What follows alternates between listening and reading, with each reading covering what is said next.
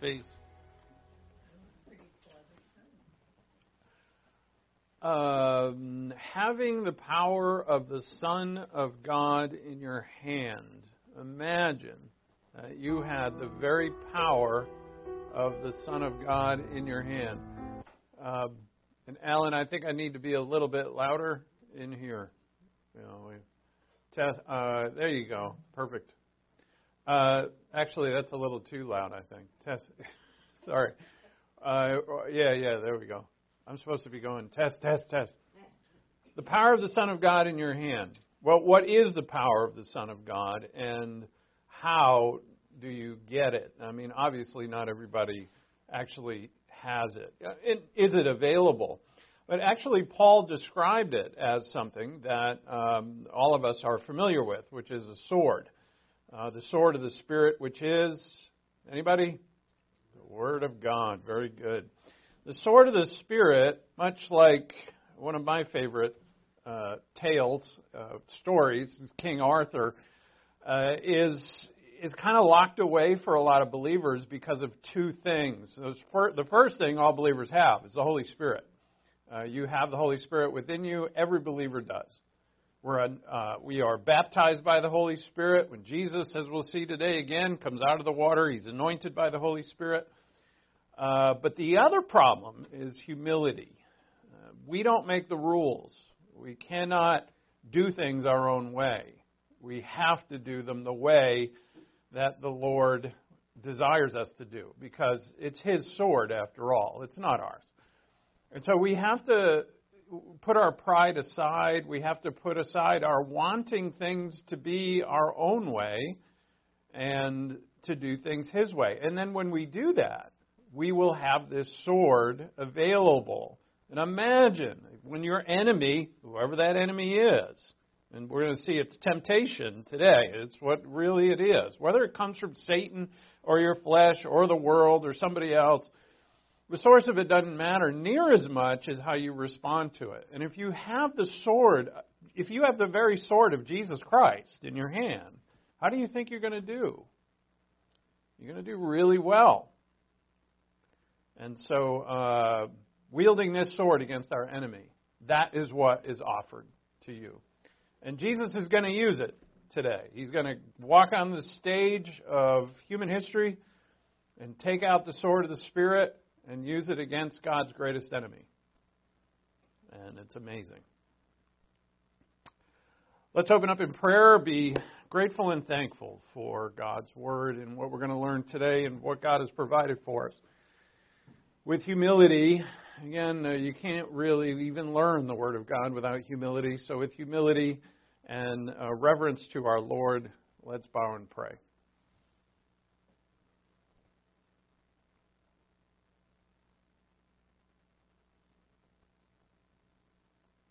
Father in heaven, thank you for all things. Thank you for the gift of your Son, Jesus Christ, our Lord, who is the Messiah, the King, the Savior of the world. We thank you so much for him and what he has done and how he has revealed to us this life. We thank you for your love that has given us this life because you have given us your Son. And through him and him alone are we saved and delivered. And through your word can we walk in a life that is holy and heavenly, even though we are in a world that knows nothing of it. To be poor yet powerful, how wonderful, Father, that you have blessed us with such a life. May we tap into it in your way and not our own, so that your Spirit may guide us and open our eyes to the truths that we find. And we ask this in Christ's name. Amen. All rise, please.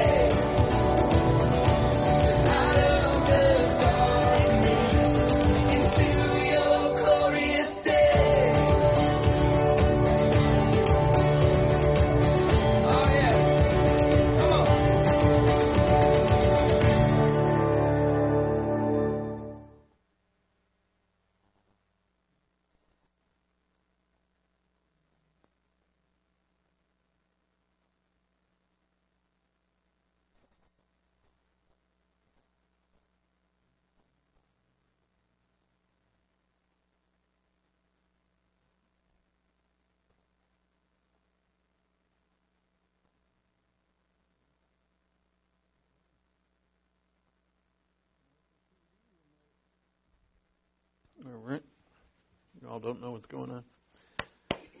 Uh, we're going to be in Matthew chapter 4.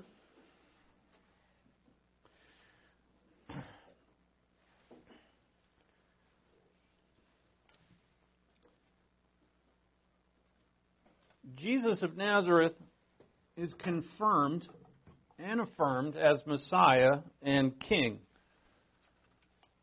King of the kingdom of heaven in the opening section of Matthew's Gospel, which is chapters 1 through 4. Um, Matthew is establishing the fact of who he is, what he is, and he's confirming it. From his genealogy, born of Abraham, born of David, to his virgin birth, prophesied by Isaiah, to his birth in Bethlehem, prophesied by Micah, to his flight to Egypt, prophesied uh, through uh, Hosea, to the murder of the innocents, which is connected to the Babylonian captivity, and to his origin in Nazareth, which we don't know where that comes from, but Matthew says it is fulfilled. That Jesus would come from, the Son of God would come from a nowhere place where nowhere people are. And then his baptism by John, in which he is confirmed by John, well, really, Jesus confirms John, but says that this must be done as water baptism, the ceremony to fulfill all righteousness. And so Matthew confirms as the him as the promised king and Messiah. After he comes out of the water, the voice, the heavens open, the voice is heard. This is obviously the Father who says, This is my Son in whom I'm well pleased. This points us to the servant who suffers in Isaiah. Now, this servant who suffers in Isaiah 42 is the exact words that were said from heaven. And Israel had a very hard time connecting their Messiah king with the one who suffered. In fact, the disciples, same issue.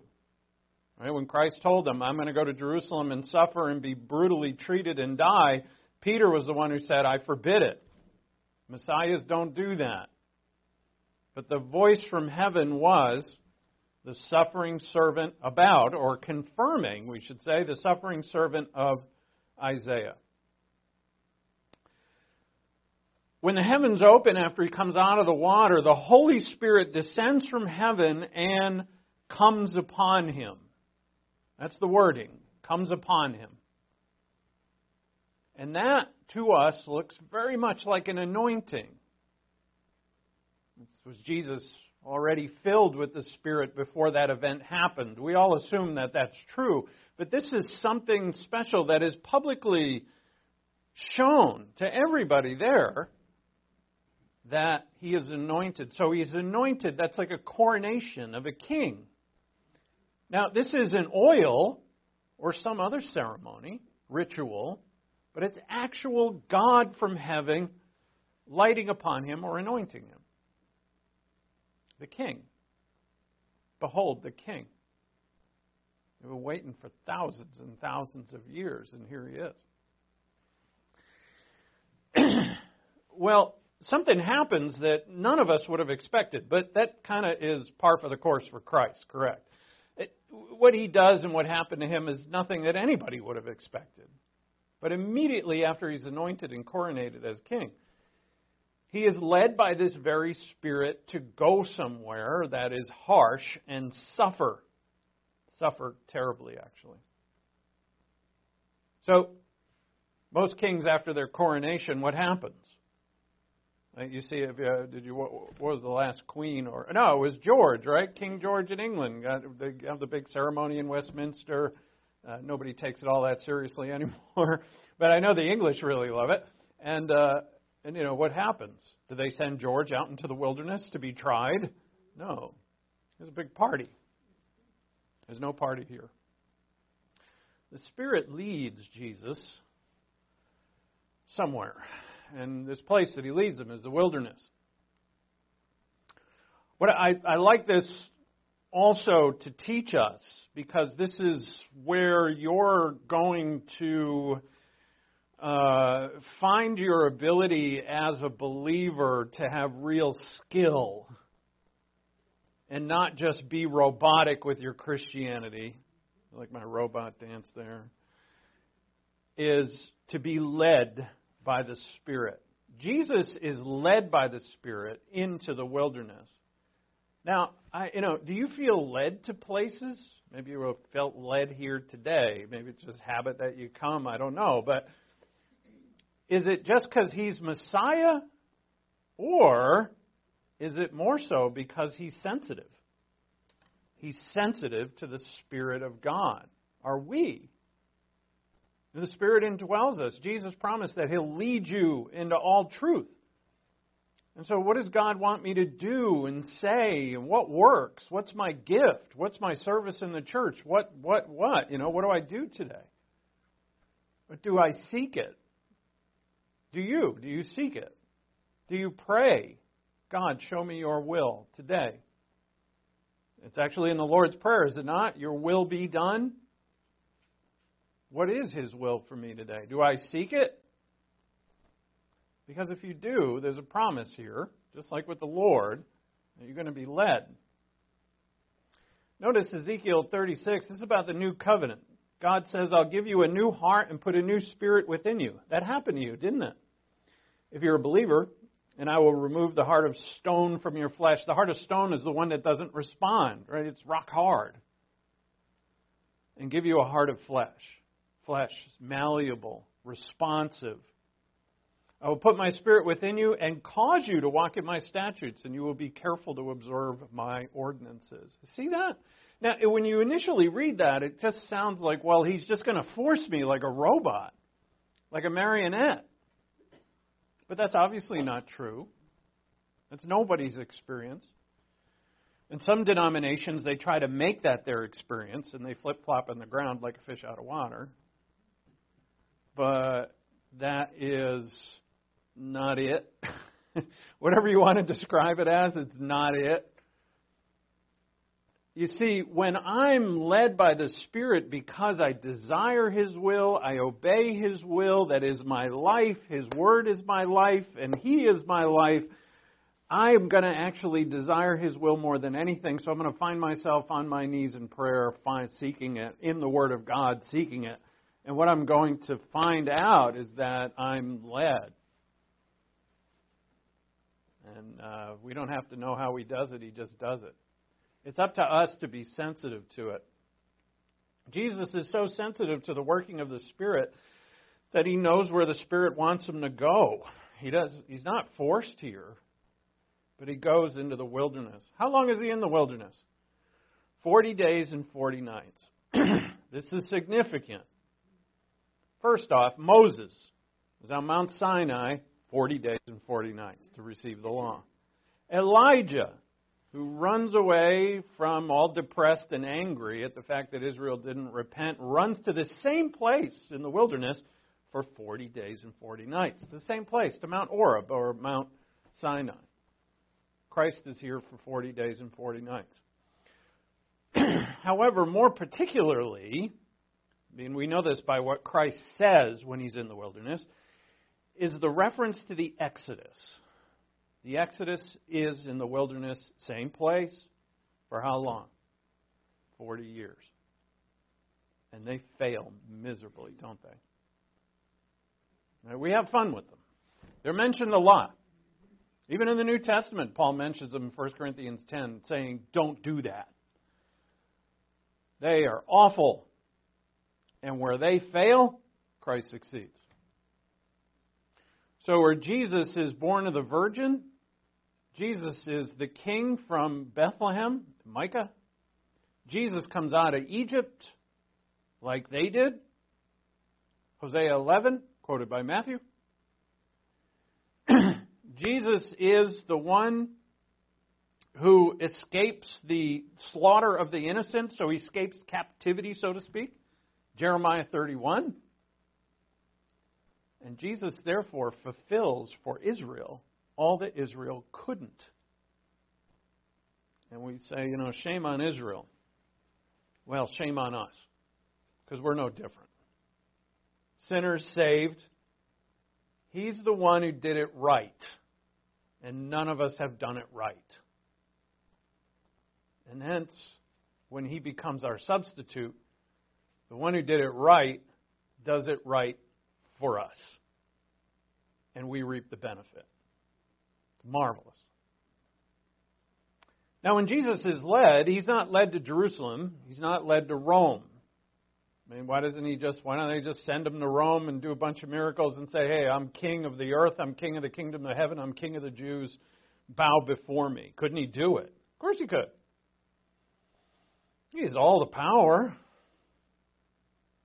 But instead, he's led into the wilderness. All right, how about you? How, what has this got to do with you? Are you going to be led into the wilderness by the Spirit to be tempted one on one by the devil? I think the numerical odds of that are zero. It's not going to happen to you. In fact, I, I uh, question whether any believer in the church age has faced Satan one on one. Even the great apostle Paul was sent a messenger of Satan. But be that as it may, even if you were facing him, you wouldn't know it. You're not going to see him. You're not going to hear him. Not like Christ does here. But we know why does Christ have to go in the wilderness? because Israel went into the wilderness. Christ has to do it all right where they did it all wrong. So it's not for you and me to go to the wilderness. We say also, well, you know, whatever wilderness I'm going to find myself in, the Son of God here, right? It's, this is the Son of God. He's the Messiah, the King, the sinless one, the Son of God. He's born without sin. Well, what is he? What is he going to do to Satan? I mean, would we rather the story be Satan showed up and say, "Turn these stones into bread," and Jesus just punched his lights out, or knocked his head off, or turned him into a sand flea, or something? But he doesn't. The power of the Son of God is what? This is the Son of God. He has the power of, he created the whole universe, right? He has the power of lightning in his hand. If he want, he, like he said to Peter, if I want to call down 12 legions, 70,000 angels, that is, if I want to call down 70,000 angels right now, I'll do it. I can do much. But herein lies the power of mankind the Scripture every word that proceeds out of the mouth of God. so I should have brought out one of my big commentaries. I've got some massive commentaries in my office. Are they the Word of God? No. They are commentaries or opinions on the Word of God. And I am going to emphasize this in this series. We'll be looking at this all week. The Word of God is here. It's not what I say about it, it's not what anybody says about it. It's here. Do you know this? Because that's exact. Jesus is not going to give his opinion about the Word of God. He's going to quote it word for word. Isn't that amazing? Well, he wrote it. Why not quote your own book, right? But he's going to quote it word for word. He's going to know it word for word. And I'm going to encourage you to know it word for word. Now, do you have to memorize word for word? Nothing in the Word of God says memorize. But if I'm if I've summarized the passage to the point where it's lost some of its meaning, then that needs to change. You need to get all the meaning back in there, stuff it back in. And how we do that is we learn it. And there is great benefit in memorizing passages.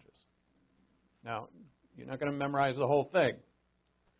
But there may be passages that are going to apply to your particular situation, your areas of weakness that you are constantly tempted in, and even new things that come up, because Satan's never going to tire of tempting you, by the way. Once you conquer one thing, he's going to say, okay, let's leave that area aside. We're not going to bother you there anymore, and we're going to find something new to bother you with. And you're going to need new passages for that.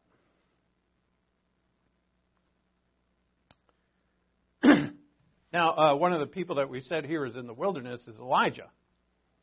What was the story with Elijah when he came into the wilderness? He climbs up Mount Horeb, Mount Sinai, hides himself in a cave. God comes to him and says, Elijah, what in the world are you doing here? and what does God show Elijah?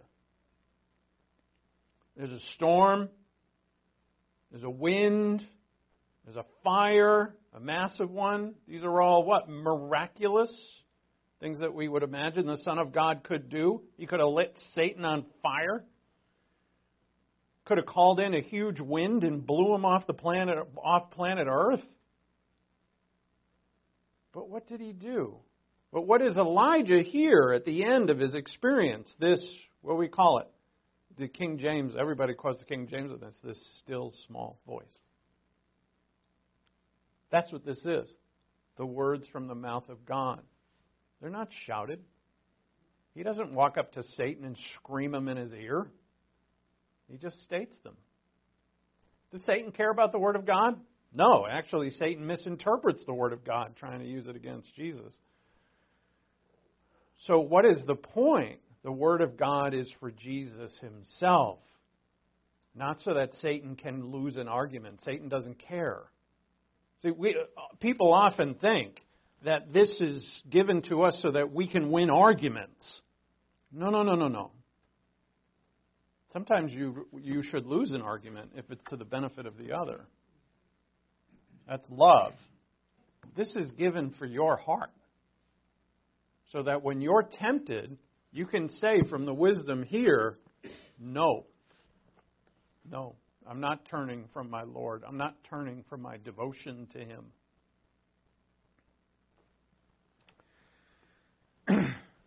So we say we're not going to be led into the wilderness to be tempted by Satan. So what gives? What are we going to face? All who live by the Spirit or who are led by the Spirit are going to come into conflict with the world, every one of us. And when I say led by the Spirit, I mean you're living by the Spirit, by mean, and you're producing the fruit of the Spirit. In whatever capacity you're doing that. That we're spiritual, that we're living spiritual that we're not worldly carnal Christians, we're actually Christians who are who are about it. We are seeking the Lord in his word and seeking his will and seeking to live that will every day, dependent upon the Lord. When we sin and fail, we confess it and we move on. Jesus said to us, Because you're not of the world, but I chose you out of the world, because of this, the world hates you. And so we're going to come into conflict. So the Spirit doesn't have to actually lead us into a wilderness. We're going to walk right into it. The conflict's going to come to us. And of course, if we're worldly, we're not going to see any conflict from the world. Right? He said, I chose you out of the world. That means elected, out from. So you're different. And you know, why are you different? Well, this fruit that you produce. You have love and peace and joy from the Lord, not from circumstances. You are kind. You are gracious. You uh, are a proponent, a loud, and I don't mean screaming it, but by your lifestyle, you are a witness of the gospel of the good news of Jesus Christ. How does the world like? The world doesn't like it the world, especially nowadays, the world's playing the victim card. It's because of our race, it's because of this or that that we're suffering. No, you're suffering because of your sin, because you won't follow the Lord. Your race and your economic status mean nothing to Him. It's His truth in you that matters.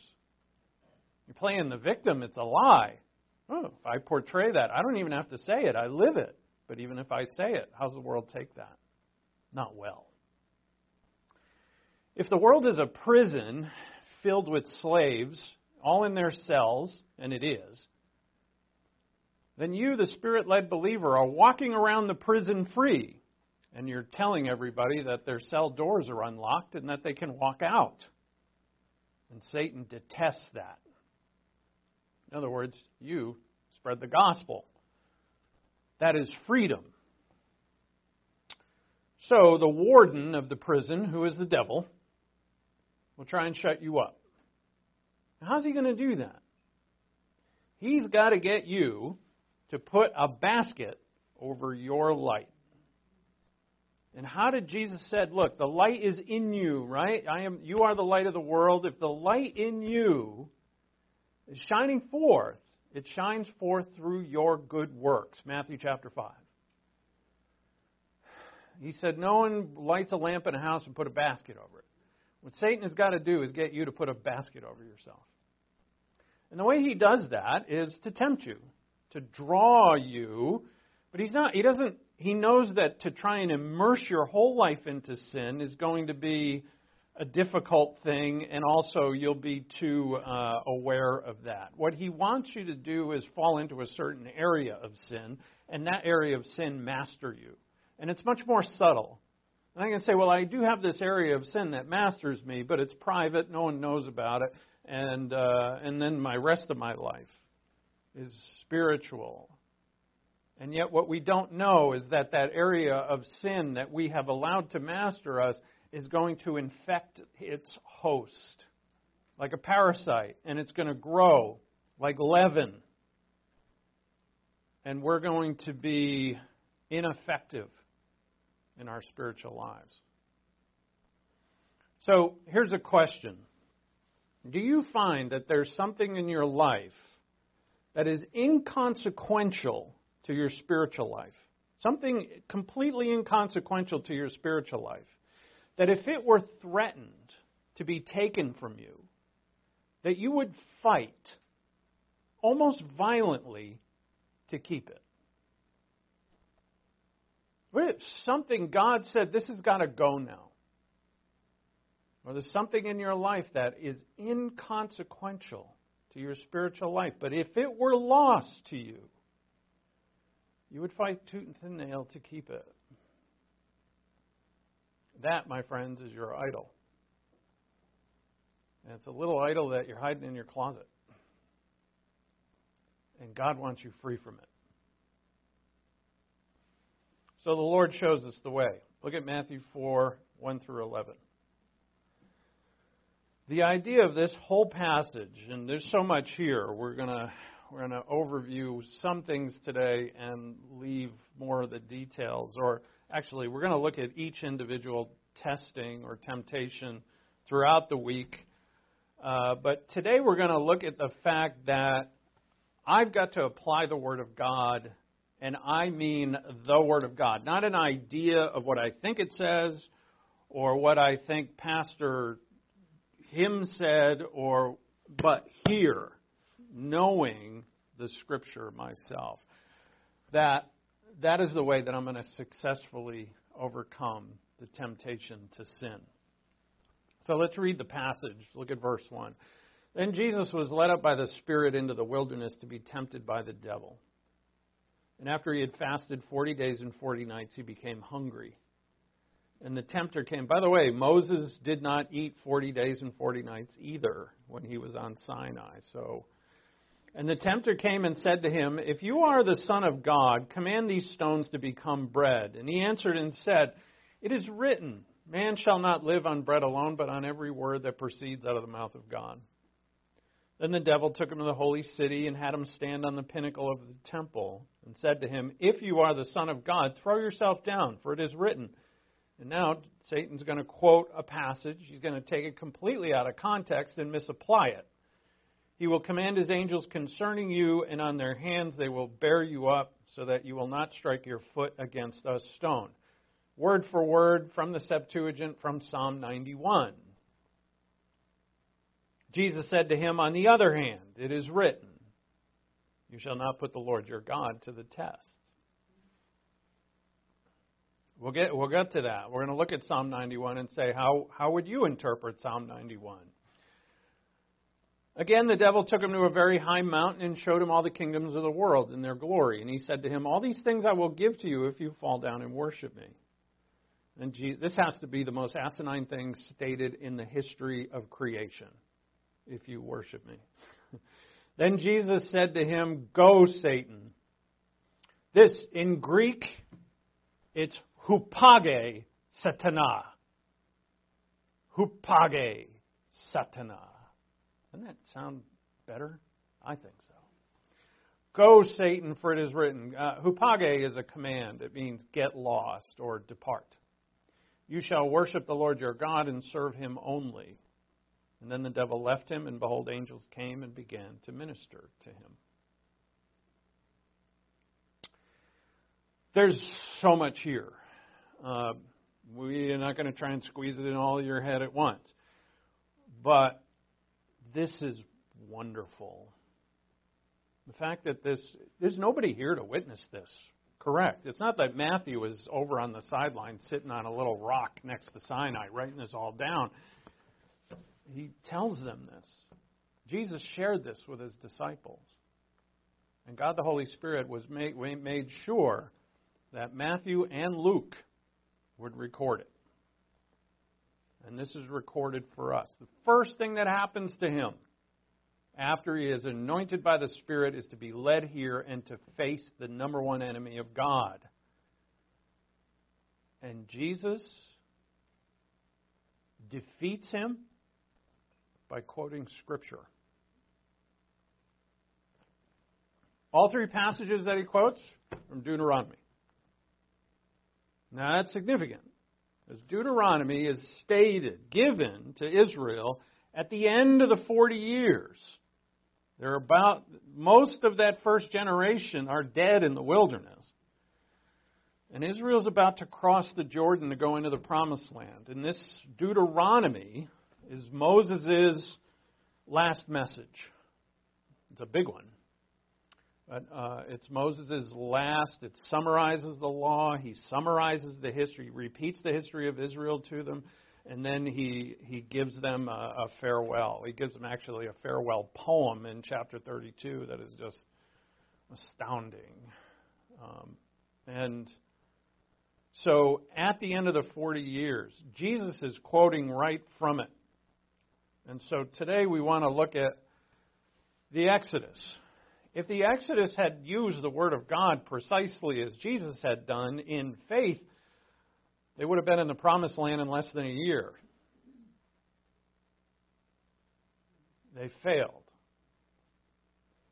And we must not. We must not. You know, their promised land, a land flowing with milk and honey, that is what our life is to be. And it does not depend on circumstances or people or even really anything other than your faith in God's Word and having the Word of God ready for when the temptations come. Because there's a right way and there's a wrong way. And the right way is right here in this Word. Inspired by God, sufficient, every word inspired the Exodus should have done precisely what the Lord had done. They were tested by hunger, as we saw our Lord hungry after 40 days. They were promised a kingdom. Satan promises Jesus a kingdom. Satan promises us a kingdom. And it's not the one we want. He says you can get there, this, this kingdom I give you, you can get there easier, and it'll be immediate. And it's lie after lie after lie after lie. Yet it is enticing. And Israel's told to wait and obey. Do we find Jesus waiting? Do you remember, you know when you get to the second temptation, do you forget that he's hungry? I, I find that after I went through it this time, I'm like, you know how easy it is when you get to this. All right, he took him to the pinnacle of the temple, throw yourself down. We kind of forget that he he still hasn't eaten. When he, up to the super, you know, it says an incredibly high mountain, so he can see the kingdoms of the earth and all their glory, and he still hasn't eaten. He's weak. He said, Yeah, give me the kingdoms of the world so I can get myself some food. But he waits. It's hard to wait. You get hungry when you wait. You ever try and fast? I fasted once. It wasn't too long ago. I fasted all day. Whew, it wasn't easy. I went like 36 hours without food. I, like others who have told me the benefits of it, mentally, it was incredibly beneficial. I said, wow, I'm going to do this on a regular basis. Not yet, not yet. I'll let you know. Oh, I like food too much. So we'll see that the Exodus was hungry. What's our hunger? We, we live in America and an abundance of food. we went shopping yesterday, and some of the shelves in Safeway were empty, and we were incredulous. You know, but then I looked around and I'm like, man, there is enough food to feed an army in this building right here, and I'm mad because they don't have egg noodles or whatever I was looking for. What is our hunger? We have to deny our flesh, deny ourselves. Jesus said, pick up your cross and deny yourselves daily. Your flesh is not going to lie down easy. We, I don't have to tell you that, do I? You're all old enough. The things that you want that are not godly and you deny yourself, and it, thoughts. It's not just like uh, things like that uh, people are addicted to, meaning physically, like alcohol or sex or, or drugs, uh, or, and this is a new thing coming up, cell phones. It's not a new thing, but much research is being done on the addiction to cell phones right now. And I, I've been reading about it. I'm very intrigued by it just walking around looking at our phones like half the time of our free time you know? It become it's an addiction. Anyway um you know there's those things but there's also the thoughts that come up and you deny yourself those thoughts. That's a hunger. So go to deuteronomy 8 3 let's see. We're going to look at in Deuteronomy where Jesus quotes from, and we're going to look at just these three things today. They're tested by hunger.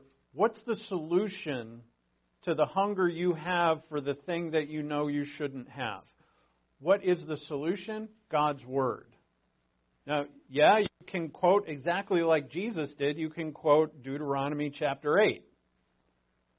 But you also have an entire Bible in front of you in which you can find passages that are absolutely particular to what you're facing. And I'm going to encourage you to find those passages. If you need my help, I will help you. And to do your best to memorize them. Now, it doesn't have to be word for word, and I don't even care what translation, you shouldn't either, what translation it is. But know the passage enough that you keep the entire meaning of it because that's what the passages are really. The passages in the scripture, we don't worship word by word, right? We worship the thoughts, ideas, concepts, and principles that come from it.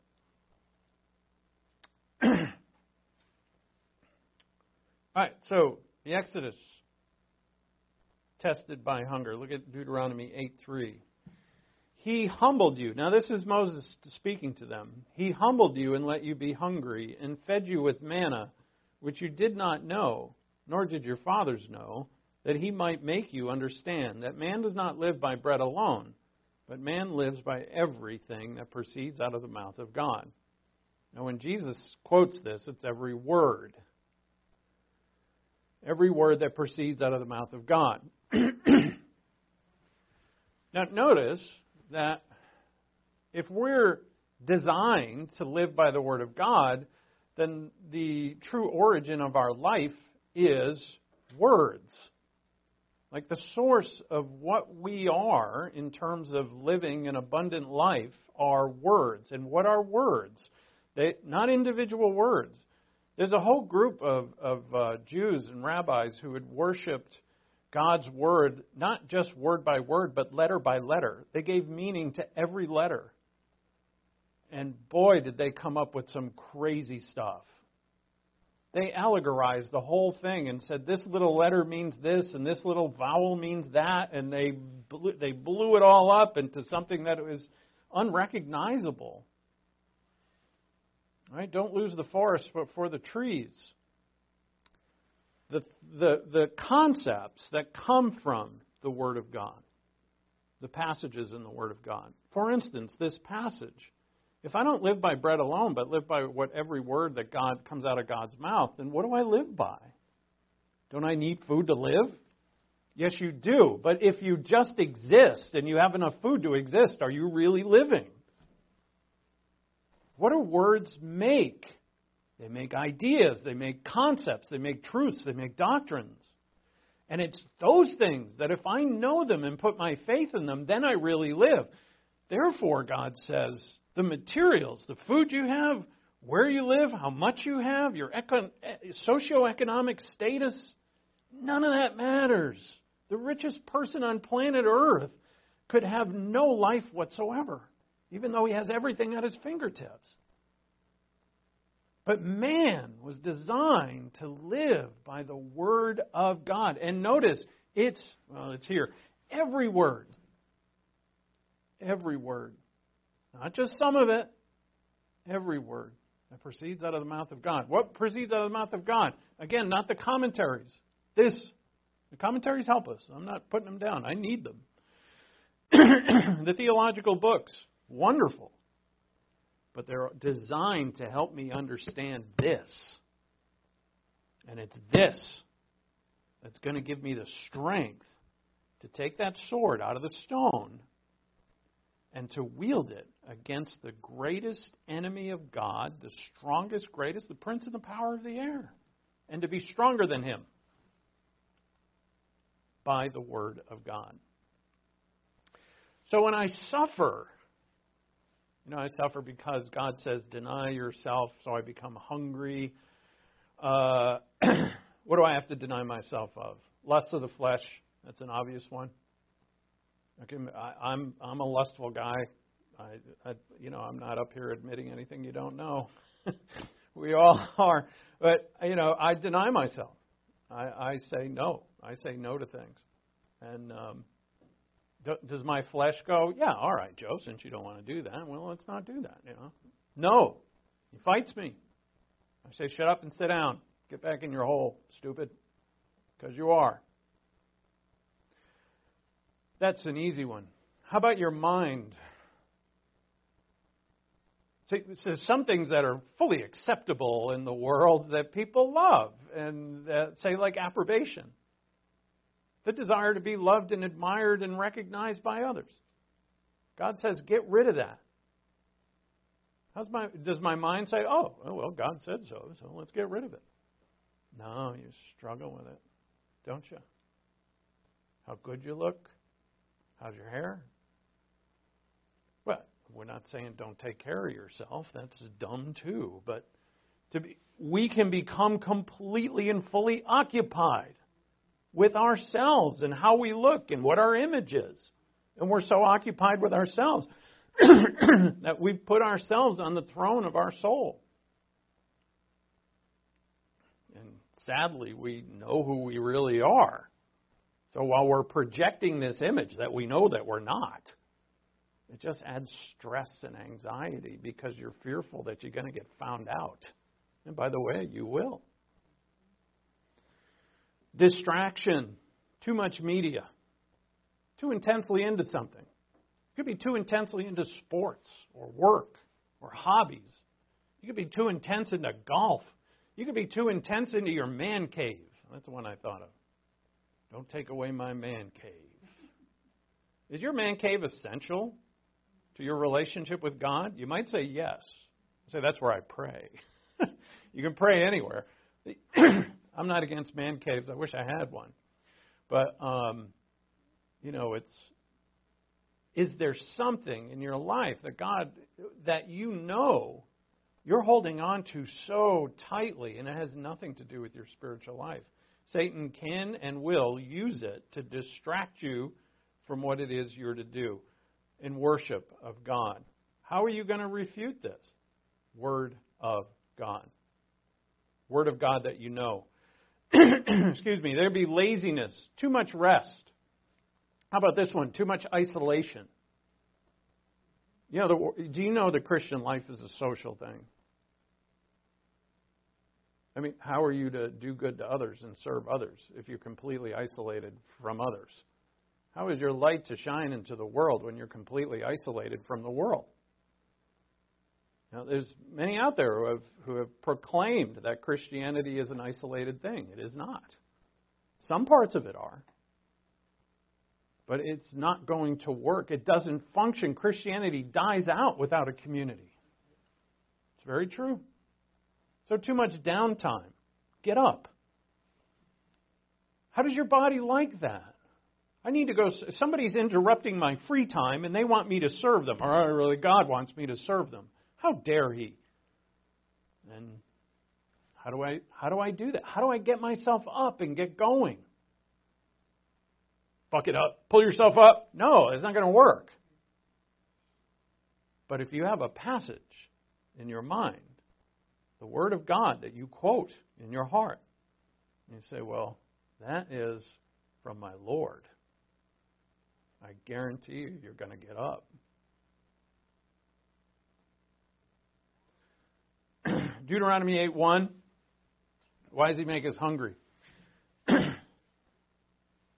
So, did you, uh, well, we'll go back to it in a second. All the commandments that I'm commanding you today, you shall be careful to do, that you may live and multiply and go in and possess the land which the Lord swore to give to your forefathers. You shall remember all the way which the Lord your God has led you in the wilderness these 40 years. You, that you might, that he might humble you, testing you to know what was in your heart, whether you would keep his commandments or not. Verse 3 said, He let you be hungry. Verse 2 says, Why? To test you. Did God not know what was in their heart? No, God knew what was in their heart. God is showing us what's in our heart. And do you know that you do not grow in the spiritual life without pain, without loss? These are the things, when you go through pain and loss, you focus, you pray, your prayer is focused, your work in the Word of God is focused. It's, we don't have pain all the time. But truly spiritual growth is through pain. And the first thing that is done to Jesus here is to lead him in the wilderness, and he's hungry. He's pain, he's in pain. And Jesus, and he's completely human. So Jesus is also finding out the power of the Word of God. Right? Jesus had to, he, as a man, he had to learn and grow like like anybody. And so he himself is discovering the power of God's Word against God's great adversary, the devil. So, again, what is our hunger? Obedience in the spiritual life starves self and flesh, and this leaves us hungry. And it's true for all of us. So, what is say? What's the temptation? Ah, come on. If you are the Son of God, by the way, aren't we children of God, adopted? Aren't we forgiven of all things? Mm-hmm. Satan's used that one very successfully on me. Come on, Joe, you know you're forgiven. Just rebound, dude. I'm like, you know what? That sounds wonderful. I think that just might work. It doesn't work. I can't get those years back, but okay, whatever. A lot of wasted time. Too much. But what are you going to do? You can't go back in time. Uh, obedience starves the flesh. We know that the flesh wars with the spirit, Galatians 5. We know that we're told to lay the old man aside, Colossians 3. Does he or she protest? Come on, son of God, daughter of God, prince and princess of heaven, which you are. Don't take it so serious. Doesn't God say you're forgiven of all things? It worked on the Corinthians really well, too. Your flesh will long for a morsel of sin to satiate itself, whatever the sin is. Right? It could be the more respectable kind. So, what is the means of overcoming a temptation? The Word of God precisely known. And I do mean precisely. Jesus quotes it word for word. Word for word. Now, I know you hear me out. I am not saying memorize the whole scripture or you're doomed. I'm not. I'm saying know your scripture. Don't just have a you know, casual, superficial, I kind of get this principle. What does the Word of God actually say about it? God spent 1,500 years writing this for us. And, what, and there's, there's denominations now who are throwing out the whole Old Testament. They don't even turn to it. There's some denominations who don't believe the Gospels are really historical, so they don't read those. By the way, the Gospels and the book of Acts take up half of the New Testament, half of it. So if you don't know the Gospels in the book of Acts, now you've just thrown that out throughout the Old Testament. Now you've got a little sliver, and you don't even know what that what that even says. Well, you know what I know? Jesus loves me. Well, great. But when Satan tempts you, Jesus loves me isn't going to help you. Jesus doesn't summarize Deuteronomy, he quotes it. Now, yes, he's a son of God. He's wicked smart, as we used to say back in New England, as they still say. But we need to know. So let me give you a for instance. Let's say you have a thing. Everybody has their thing.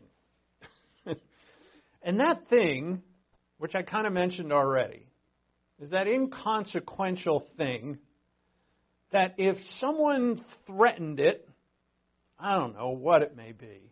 It may be your season tickets to some sports team. It may be uh, uh, alcohol, drugs, or sex. It may be your cell phone. What if you lost your cell phone? Or, or couldn't use it, I'd say. If you lost it, you'd be buying one in a minute, as, as did I when I lost mine, or mine broke. But um, and let's say that it's threatened to be taken away. That thing, inconsequential really to your spiritual life, and if it's threatened or taken, you would vigorously defend to grab hold of it and fight tooth and nail to keep it. And then, so what would you do? Say you recognize this, and you say, "Is God saying give it up?" He, he, maybe He's not. But he's saying, lose it as an idol. Get rid of it as an idol. You're worshiping it and you know it. How would I find this out? I'd have to want to know. See, Jesus says, You man shall live. Future, it's a future tense he uses. Man shall live on every word that proceeds out of the mouth of God. That means I have to know the Word of God, and then I can live. It's not reverse. I don't live and then discover what the Word of God is.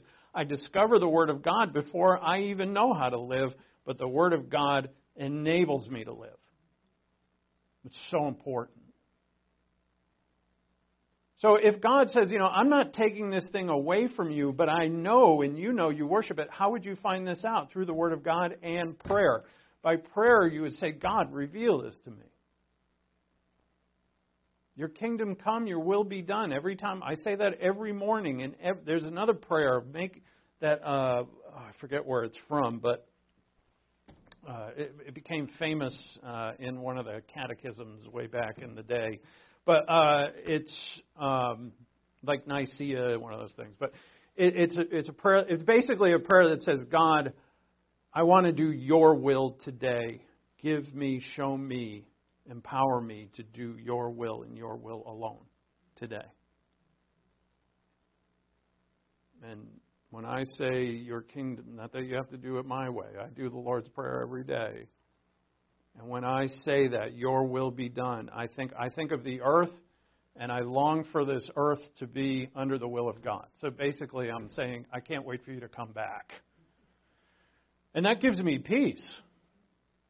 He's not, he's not up in heaven saying, hey, Joe asked us to come back. I guess I got to go. You know, it's not that. It just, it, it puts in, for me, the experience for me is it puts in my heart, this is not permanent here the way things are going. This is going to be a crazy year with this stupid election. I know it's not stupid, it's important, but it's going to be crazy here. This is not permanent your will be done. So when you seek His will, also ask Him. I challenge you to do this. Where are my idols, Lord? You know, there are idols in the ancient world. If you remember the story when uh, Jacob left, he took off from his uncle Laban, and Rachel, his wife, took her brothers, right? Her bro- his bro- her brother. He, he took she took the family idols and she hid them under the saddle of her of her camel, which means the idol's not this big. they're little. They're little figurines that they would have someone make for them, and then they'd bow down and worship them. They're tiny little things. You could hide them in your pocket. We can hide them. So when we ask God, oh, you know, what are our idols? I, you know, practice what you preach. So I did this to me this morning. I'm like, yeah, there's there's that and that, a couple of them that uh, potential that that need to be overcome. And I thought of this in Joshua. And I, have got more here in this lesson, but th- this will do it uh, for us today. The Word of God, this is your lesson for today. Uh, Israel also was told that they'd have a kingdom. We'll see that this week. And it all gets to the same thing because when I'm threatened with uh, or tempted with anything in this world, I say, whoa, whoa, whoa, wait, this isn't my kingdom, is it? I'm a citizen of heaven. Um, and yet, so let's look at Joshua. Joshua 24:19. This is at the end of the book. Joshua is about to die, and he's given his final message, a farewell message to Israel. And he says to them, Now therefore, put away the foreign gods which are in your midst. Incline your hearts to the Lord, the God of Israel. Now, this one wouldn't be hard to memorize. At least, you know, you don't have to have it word for word. But what if, here's the example I wanted to show you. What if you summarize this wrongly? In other words, put away, oh, what did he say to put away? Something wrong. But if I didn't really know that it said foreign gods, those are two super important words. You could call them alien, but you need the same meaning. If you remembered it as alien, uh, false demons, you know, whatever, but they're foreign. But first, the put away part. Right? This is repeated. Put away the old nature, put away the old man, lay it aside and they're foreign. Put away what foreign? What does foreign mean? It means that they're not mine, of my country, of my home, and my country's heaven, and they're God's. Right? They portray themselves as God. We'll see as we study this that Satan is going to command Jesus. Twice, he gives him a command. Can you imagine? I'm going to command you, Son of God. Throw yourself down. Why does and it dawned on me as I was studying this that Satan wants to portray a confidence. When you're commanded, there's, there's some wonderful studies that have been done by this. If you wear a white coat and like have a name tag, and you start commanding people to do stuff, they're likely to do it. Just because you look like an authority figure, and that, yeah, I should do what that guy in the white coat says. You know, put a stethoscope around your neck and walk around a hospital giving orders. The People will be like, "Oh yeah, sure, doctor." Not even think about how stupid it is, whatever you're asking them. Um, Satan commands. He commands, and we have to have the authority to say no. So if the authority figure says, do this, I say, you know what? You look like you're smart. You look like you're powerful. You look like you're someone that maybe I should follow, but I have someone higher in authority than you that tells me, no, don't do that. And that's the Word of God. That's what the Son of God uses God's Word. So the other part to this foreign gods, and notice this word, in your midst. Where are they? They're on you, they're among you, they're around you. They're not on the other side of the country. This isn't someone else's foreign God. This is yours. Now, what does that mean? If I remember say you could remember it as that's in your house, on your person. But if you summarize this and lost that midst thing, then you'd miss it. And that's that's what I'm trying to get across. If I chose this passage to be my sounds silly, my like my scripture buddy for the next week or two, and I could just pull it out every once in a while and reread it, try to memorize it as best I could, and then forever I would have this in my heart ready to go. That when the temptation came, I'd be like, uh uh, you are a foreign God that is in my midst. And then he says, what? Incline, I love the word incline. Incline your heart to the Lord. Put away that thing and incline, right? It's up. Incline your heart to the Lord. That's exactly what Satan wants to get us away from. Put a basket over the lamp.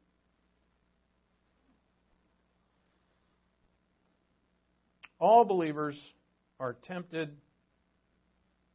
All that I had for you, and I can't believe that. I got to get my timing better. It'll take me another 10 years. All believers are tempted from the source of the devil to abandon the strict adherence to God's word. All believers are tempted to this. And guess what? Every, you have, every believer has the Holy Spirit. Jesus said the Spirit's going to lead you into all truth.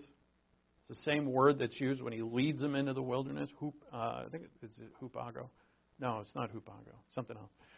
But uh, the, the Spirit is going to lead him and lead you. Every believer is led to the Word of God. Every believer. But not every believer gets there. It's obvious that he can't just drag us by the nape of the neck and take us there. But every believer is led to the Word of God. Satan is tempting you, every one of us, to leave the source of it. And it will never end. He will always be at it. If you're alert, you'll see them and you have the Word of God. And then if something else comes up and you say, wow, I wasn't ready for that, find a passage. Find a, a section of passage. I'll help you if you need it. I won't. If you, and if you disclose to me whatever the problem is, I promise you, I won't tell a soul. But we can find it, and then you'll have that passage at the ready, so that when the temptation comes, just like our Lord, I'm astounded by the fact that the Creator of the heavens and the earth walks through the wilderness, allows Satan to tempt him, and uses the Word of God to refute him. All three passages from Deuteronomy he uses. Amazing. Um, if we live our lives by the Word of God, we will. God promises, and it won't matter your how much money you have, your status, your social status, whatever. It won't matter. If you live your life by the Word of God, the promise is that you will live powerful as a king or queen and that you will walk the fields of the high ground that is heaven on earth. As Jesus called it an abundant life. And you will be poor, you'll know you will be, because you don't really own anything in this world, but you'll be more powerful than the devil himself. Let's pray. Thank you, Father, for your word. Thank you that you have given us this scripture and that we have it. We have it on our phones, we have it in our Bibles, we have it on our computers if we want it. And Father, therefore, inspire each of us, lead us, Father, into finding those passages that we need today, that we can apply to the things that we're struggling with, so that we may find power to overcome the temptation to look away from you and to do, the, do things in another way. There is no other way. Thank you for our Lord and Savior who has given us the way. And it's in His name we pray. Amen.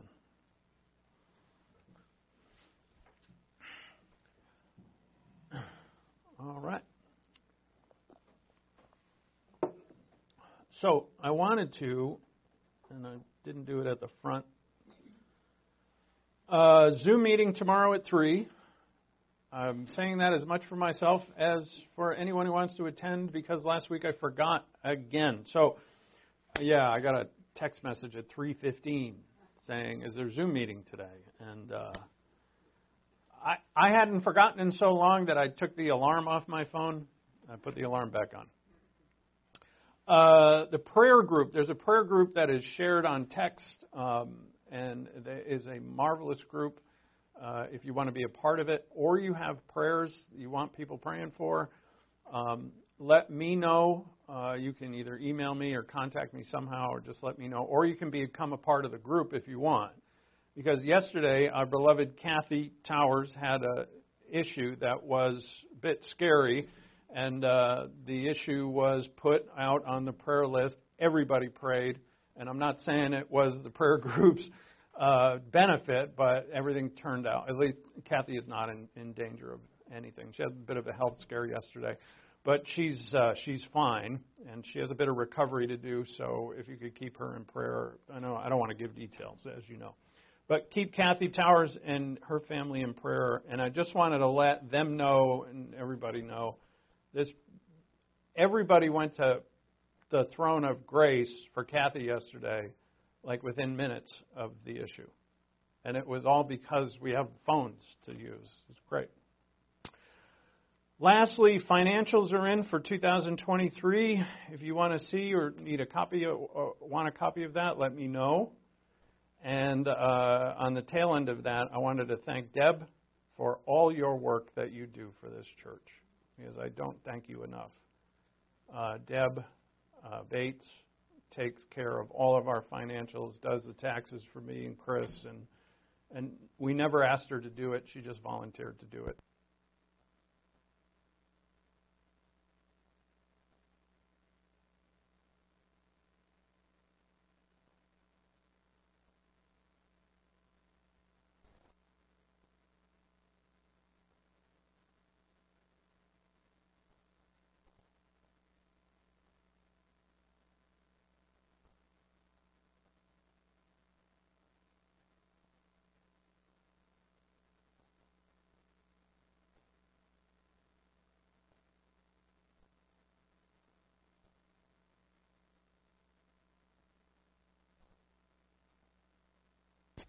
There we are.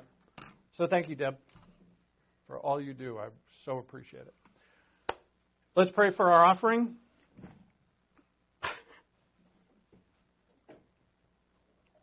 Father, thank you for the opportunity to give. As your believer priest, we give to you in honor of you, in worship of you. Uh, we thank you, Father, that we can continue to spread your word uh, throughout the world to anyone who wants to listen. Thank you for the technology to do that and for all those who give and pray for us and who are members of this assembly. In Christ's name, amen.